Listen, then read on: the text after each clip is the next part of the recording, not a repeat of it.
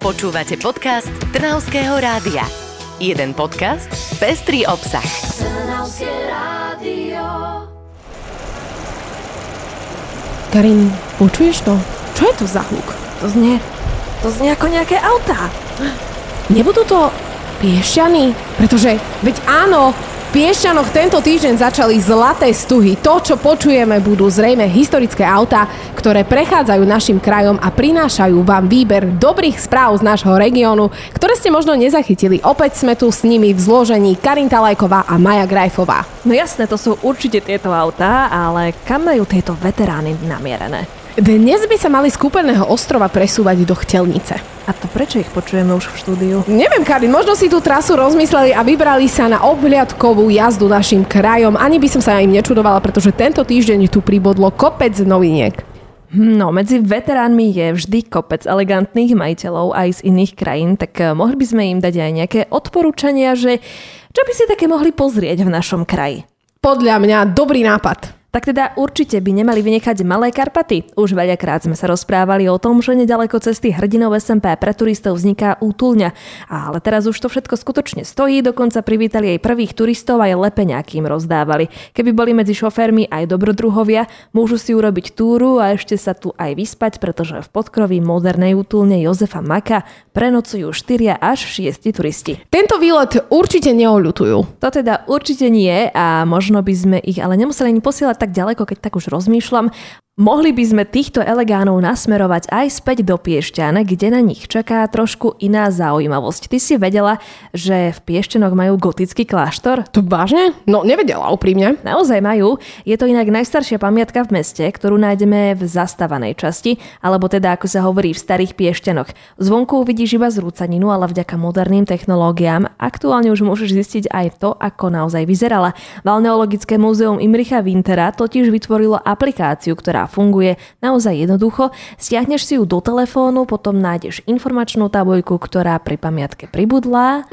Ja už asi skenujem, ja už stiahujem. Presne tak, nasnímaš marker a voilà, v telefóne sa ti ukážu informácie o histórii, animovaný model, rekonštrukcie kostola, dokonca aj fotky rôznych archeologických nálezov, ktoré tam objavili. Takže sa niečo nové naučíš a okrem toho môže takýto jednoduchý systém prilákať namiesto mladých ľudí, tí majú predsa vždy so sebou telefón.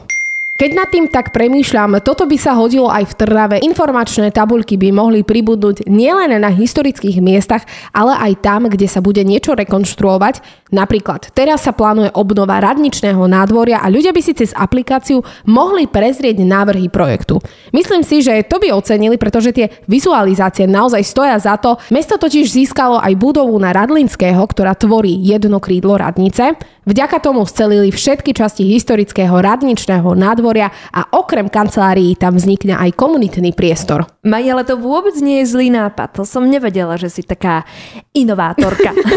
No vidíš, dokážeš ma takými dobrými správami aj inšpirovať. Čo ty vieš, možno sa toho niekto z mesta chytí a nebudú to len moje výmysly, ale realita. Poďme ale späť do reality od týchto výmyslov. Poďme konkrétne do študentského sveta, pretože študenti z jednej z trnavských škôl majú moderné priestory, v ktorých sa učia. Teraz najnovšie dostala Stredná odborná škola elektrotechnická parádnu učebňu, ktorá ich bude určite inšpirovať. Zameriava sa na tepelnú energiu, obnoviteľné zdroje a vodík. Získajú tak praktické zručnosti, z čoho sa teší aj riaditeľka školy Iveta Bakičová. Som veľmi rada, že táto učebňa, taký energetický mix sa nám podaril otvoriť pre študentov, pre celoživotné vzdelávanie aj pre ďalších pedagógov aj z iných škôl. Pre tých študentov by to malo znamenať, že naozaj už na pôde školy sa stretnú s najnovšími technológiami, vychytanými špičkovými. Nuž, múdre to hlavy nám vyrastajú v regióne, aj keď, ako si povedala, už teraz máme kopec šikovných žiakov a ja to potvrdím, pretože ponovom už v našom regióne